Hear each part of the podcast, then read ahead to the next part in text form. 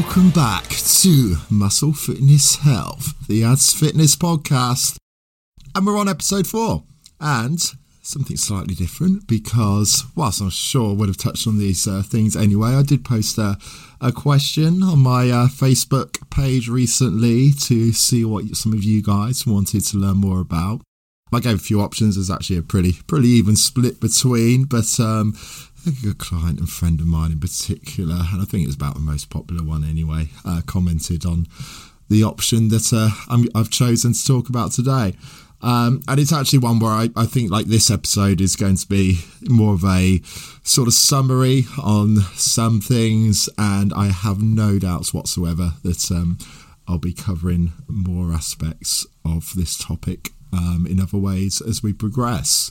The topic is supplements. Now, this, uh, I, yeah, I, I, guess you can see why I made these certain episodes because I'm not like focusing on one particular supplement or anything with this. So I'm giving a pretty much a summary, if you like, an overview of what's really kind of, I suppose, the main, some of the most common ones um, but then also just give you guys some pointers so you don't waste your money like I did, and I have no doubt many of us did. I know certainly most of my clients, the coaches that I mentor, um, we've all been there and done it. You know, particularly when I was first getting into this, my sort of late teens, early twenties you didn't really have anything.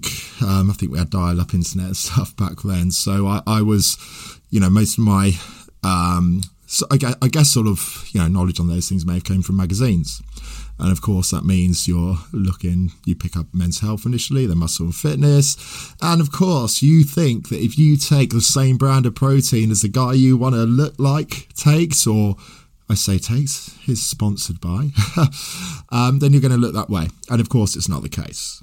Um, but even you know when you're past those misconceptions, um, you still I, I, certainly still waste a lot of money on supplements. And on that, one thing, huge thing that I'm going to point out right now is that if you're not progressing through your diet and training, there's not a single supplement on the planet that is going to make that progress start happening. Um, don't get me wrong, there are some specialist cases and other supplements, maybe ones that I won't be touching on here with the general um, sort of viewpoint of this show. Um, you know, where someone may particularly benefit from something just due to you know the body utilization of other things or lack of production of something. But um, this is to give you a general outline so you guys don't really waste your money, and also so you can get the insight as to where things may offer benefits to you. And I guess the perfect starting point with this one is going to be whey protein. Um, of course, there are different types, and of course, in this day and age as well, the non whey types of protein are actually getting better as well. Um, you know, particularly like vegan proteins. Um, but yeah, gen- generally, whey is is well, it is still superior. I mean, it's more to do with the uh, amino acid makeup, um, and of course some of the growth factors as well, which are you know actually often stripped out. But I'm going to generalize. I'll say whey protein, and really, obviously, if you are uh, vegan and using a vegan protein, then similar principles will apply. Um, I'm not really going to touch too much on casein. In fact, what I what I will do is. Um, well, just explain why. I don't tend to use casein much with clients.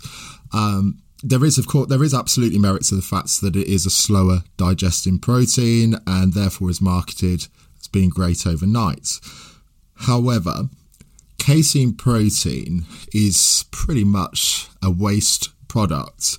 Um, of course, in finding out that it's a slower digesting protein than whey, there's a marketing chance there with regards to overnight delivery that kind of means that a product that is pretty cheap to produce is therefore often marketed as something you need for overnight. I personally have just a, a little bit of, I, I, guess, moral like sort of value on paying the those sort of prices for products um, that does not cost too much to produce. Quality whey products, on the other hand, they do, they do actually cost quite a bit of money to produce. Um, people will actually talk about the price, of like superior ones and, and, everything as well. But I'm going to give you some information to help you make the best decisions.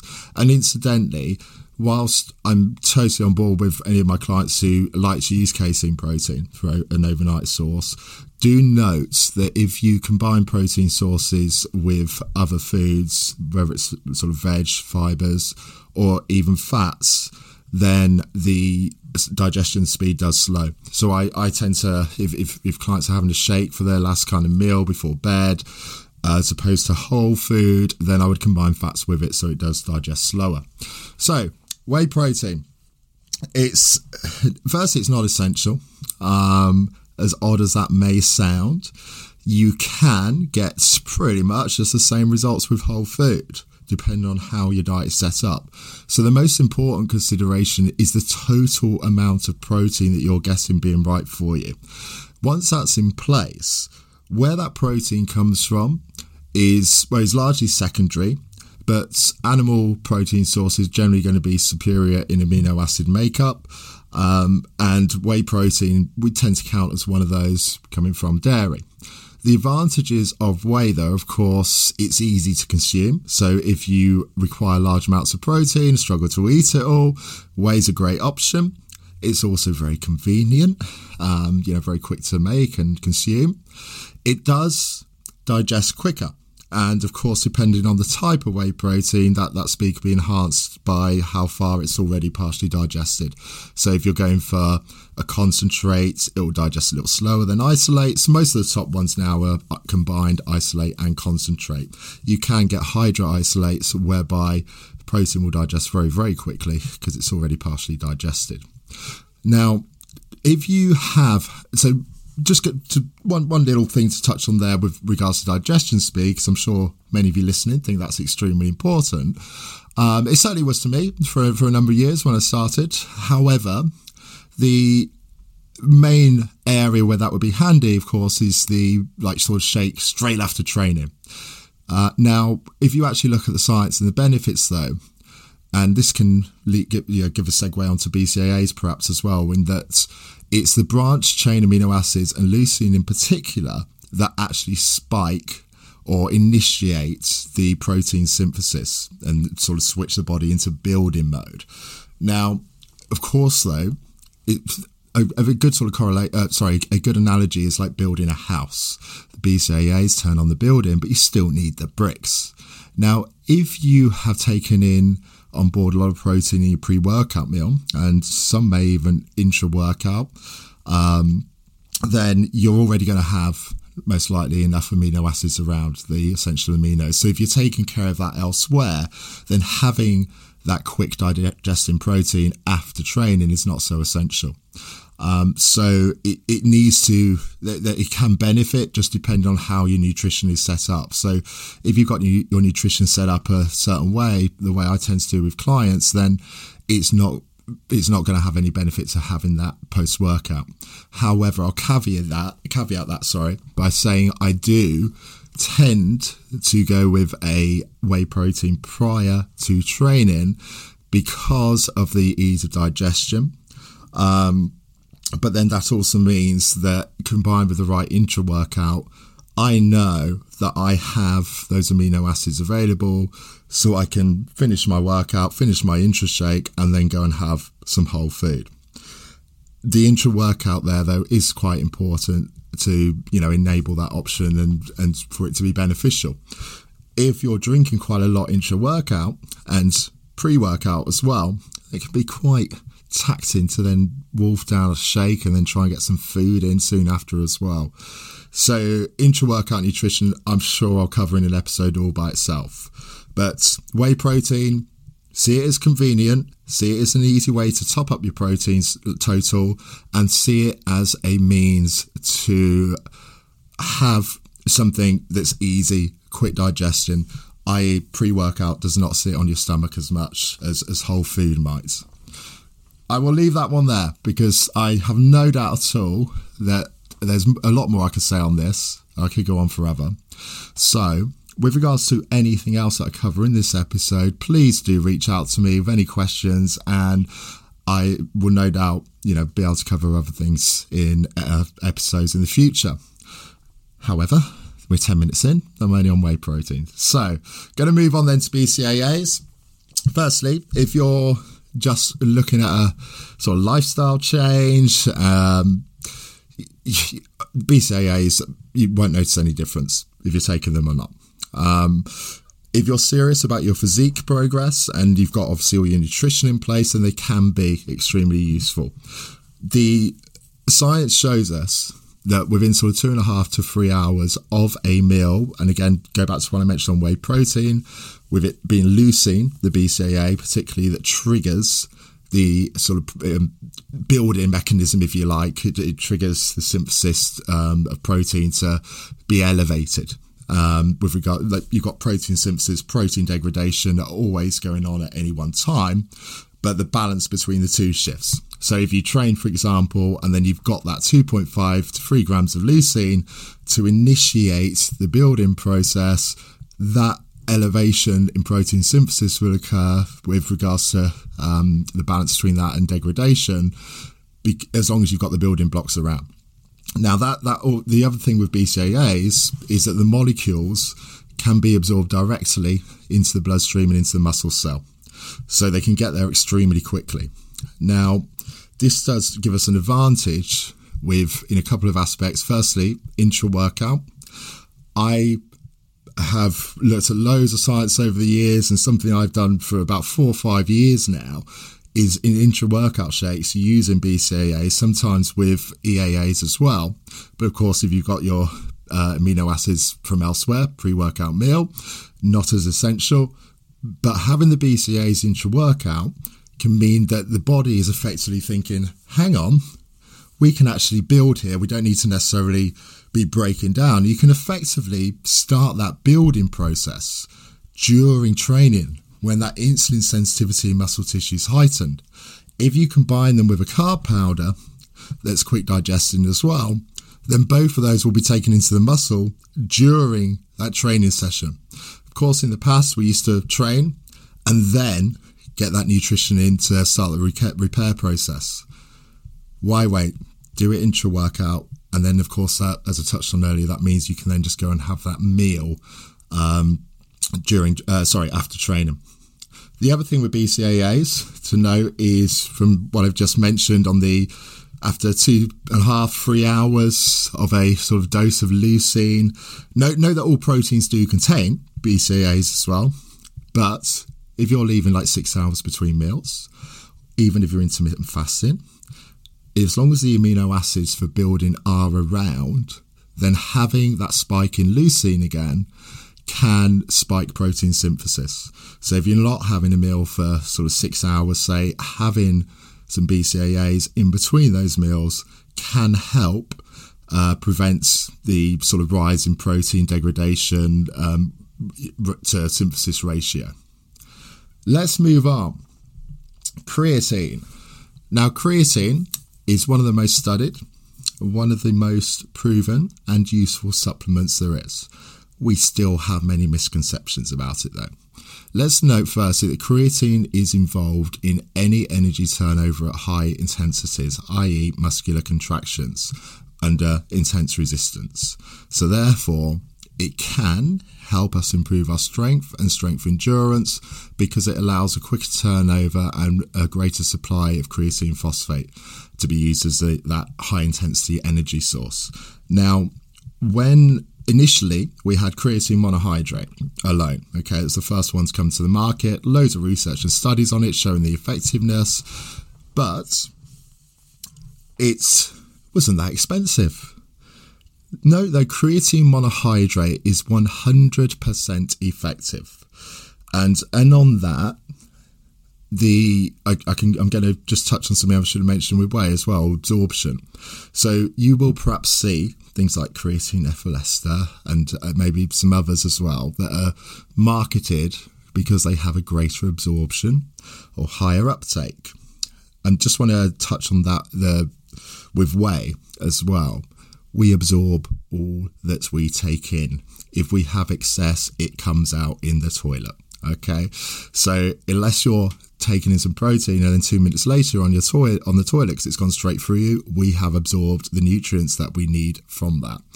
Now, creatine monohydrate has been studied so much, it is proven to be 100% effective at saturating creatine stores. Of course, when it comes to marketing and a price point difference, if we can therefore use tricks to suggest that something is better, then we will do so if it if we can make a greater profit from it. So bear that in mind. Don't go for other options. Stick to creatine monohydrate. It's 100% effective. And as I mentioned, that's at saturating creatine stores. It, not everybody benefits from creatine. So I see a lot of people saying, yeah, everyone should take this. If you have your creatine stores saturated naturally, you will not benefit from taking creatine. Uh, the only way really to do this, and it's what I suggest to clients, is to try it. Try it for a few weeks. See if you notice an improvement in strength or strength endurance, i.e., can you do eight reps with that weight instead of six? And, you know, if that is the case, then it's likely that the creatine that you're taking on is helping to saturate your creatine stores. If you do not see any benefit at all, then it's likely that your creatine stores are saturated naturally. And when I say naturally, of course, the body does uh, sort of produce some, but we're taking it in from food. Um, the if, if you're a vegan, then you're more likely to benefit from creatine because you're not going to be getting as much in from the food. But again, try it, see if you benefit. If you don't notice a difference, don't waste your money. I also don't suggest doing the loading phases and then cycling it because again, it's more of a marketing ploy. If you're taking 20 grams of creatine for five days, you're going to hold a hell of a lot of water under the skin as well as in the muscle. People will think they've added five to 10 pounds of muscle in the space of a few weeks. Creatine's amazing. Okay. So they then stay on it for the four weeks or six weeks, whatever the label says, come off, drop all that water, and believe that they've lost muscle because they've stopped taking creatine, proving to the marketing company that their product is amazing. Just take five grams a day see if you benefit. And if you're not taking more than that, you don't need to cycle. If you're taking five grams a day, you will still saturate your creatine stores over time. Okay, I'm going to move on to carb powders. Um, just going to be very quick on this one. There are many, many different ones. The use really um, is intra workout. So I will do another episode, I'm sure, on intra workout nutrition. I use a carb powder intra workout um, because I want that glycogen replenishment and repair process with uh, amino acids as well to start during my training session. The, that insulin sensitivity is going to be at its highest when those muscles are screaming out for energy whilst you're training. And in doing so, you will basically take, we used to talk about taking advantage of that hour or whatever after training, do it during the session and there are many, many different types. But if you have they generally will do the same job. I do feel personally that dextrose with some people will sit on the stomach. Um, so may you know be a little depend on the amounts that you use, maybe a little sort of dis- cause a little discomfort during training. My favourite is branch cyclic dextrin because there is also science that suggests that it may uh, be able to aid the uptake of amino acids into the muscle with it due to the shape of molecule. Um, I personally tried it for a good year or so before rolling out to clients. And whilst it's impossible to study in isolation over that period of time, I do believe it's beneficial. And that's why I stick to that one over others. But generally, they will do the same job. But just be aware that some, like dextrose, may feel a bit less comfortable because they do, do go through the stomach and need digesting. Okay, weight gainers don't use weight gainers. If you're using a weight gainer, you need to have somebody help you with your nutrition because quite simply, they're going to be a combination of protein and usually sugary carbohydrates. You're most likely to be adding fat and you're taking on a fixed ratio carbohydrates to protein. Which I'm presuming most people who are purchasing weight gainers are not considering and factoring into their total amount of carbohydrates and protein that they've calculated they need. So, what I've just touched on with carb powders, if you have a separate carb powder and protein, if you need to have those both together, um, then you can control the amounts that you're putting in. Because the 300 pound bodybuilder who's 10% body fat may need different amounts of carbohydrates and protein to someone who's 150 pounds and 20% body fat.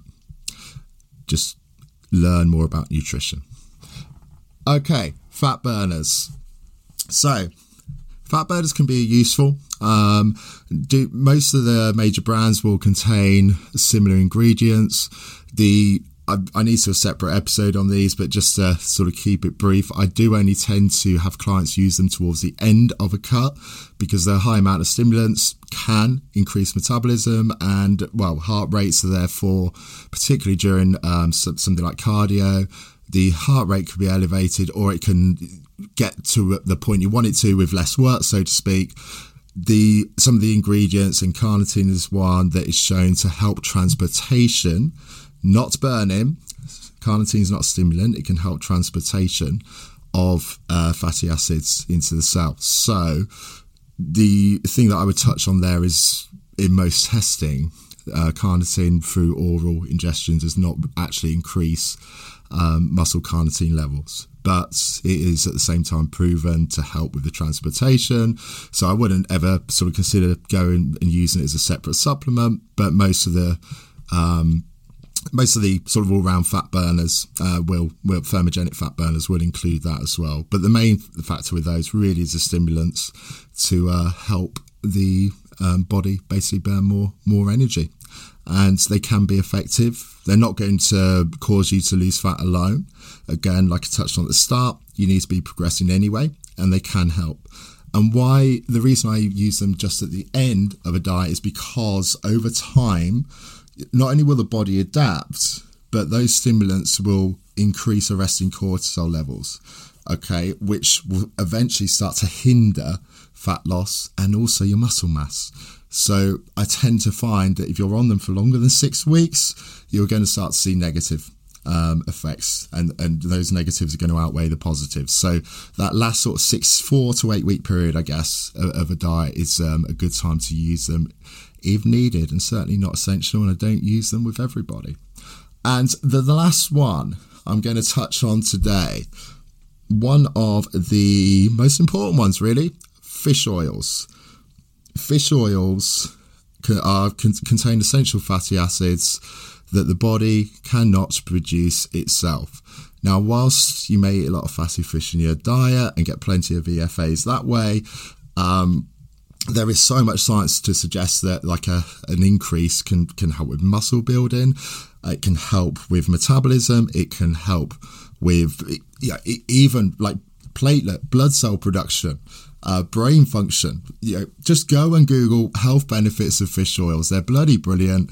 And it, the links to muscle uh, we're still something that we're looking in and working on more but if you're certainly feeling good as well, that's a massive benefit in itself. Um, but there is, I, I, mean, I've seen clients like stepping up from sort of four fish oils and going as high as six and actually seeing benefits from that. So I think fish oils are essential even for people who do not train. If you're vegan as well, then they should be an absolute must. Um, but I uh, no doubt that I'll do a, another episode on these. Perhaps one last thing to touch on actually is just to make sure that you get quality of two of these products in particular. Fish oils, if you get a cheap fish oil, um, and when I say cheap, it's very hard to actually you know know for sure with some of the products. But of course, do bear in mind that some of the more expensive ones, the leading brands, they're perhaps going to be tested more. Okay, there's so much science that shows that the cheaper fish oils, due to incom- sorry, contamination of the fish and no doubt how they're farmed, actually increase the inflammation markers that a quality fish oil is supposed to decrease. So there's a huge difference between them. Do not get cod liver oil, for example. Get yourself a quality fish oil supplement. And similar with whey protein, um, amino acid spiking, whereby the um, sort of the proteins topped up with cheaper amino acids so they can put a higher protein amount on the label is very, very common. Depending on the country you're from as well, there is a huge um, sort of allowance, if you like, in discrepancy between the product and the label.